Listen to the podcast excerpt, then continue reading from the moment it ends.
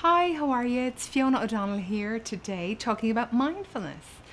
And you know, I'm not sure if you've had a chance to do any of the, the practices on SoundCloud that I have or not. Um, maybe you had a chance to do a little eating meditation practice this week. Um, I suppose today I want to just talk about stress and you know the effect it's having on our lives and why are we getting so stressed? Why are we often feeling so anxious and fearful that you know there's something not quite right? You know and maybe we're not even feeling depressed or you know really really scared but often we're going around with this very subtle feeling that something isn't quite right.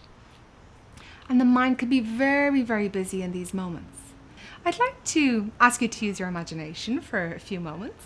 Okay, so maybe imagining, you know, there's some lions or tigers in the wild, and there's a herd of wild gazelles or zebras or something like that. Okay, so the the lions are, you know, getting ready for their kill, and they're approaching the wild gazelles. So the gazelles are just grazing, they're relaxing, chilling out and their whole system is in that kind of parasympathetic nervous system. Okay, so it's at rest and digest. But when they see the threat, they move into that sympathetic nervous system. Okay, that stress response.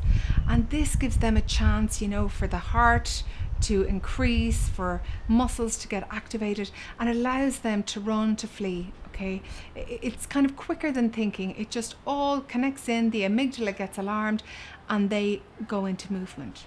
So the lion either, you know, races after them and gets the kill or they escape for the day.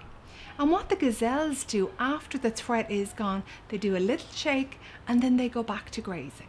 Okay, so they realize the threat is over and they go back to grazing. However, we're not going back to grazing.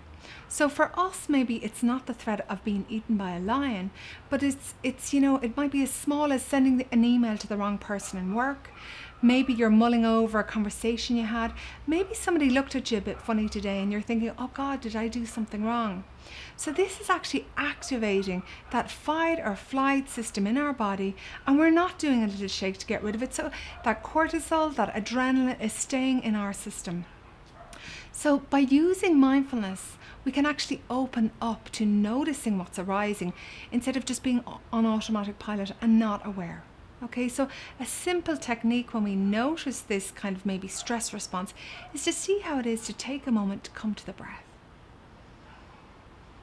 Just seeing if we can notice the body breathing for these moments. And maybe even expanding out to the whole body as we sit or stand here, feeling the feet against the floor, maybe even wriggling the toes.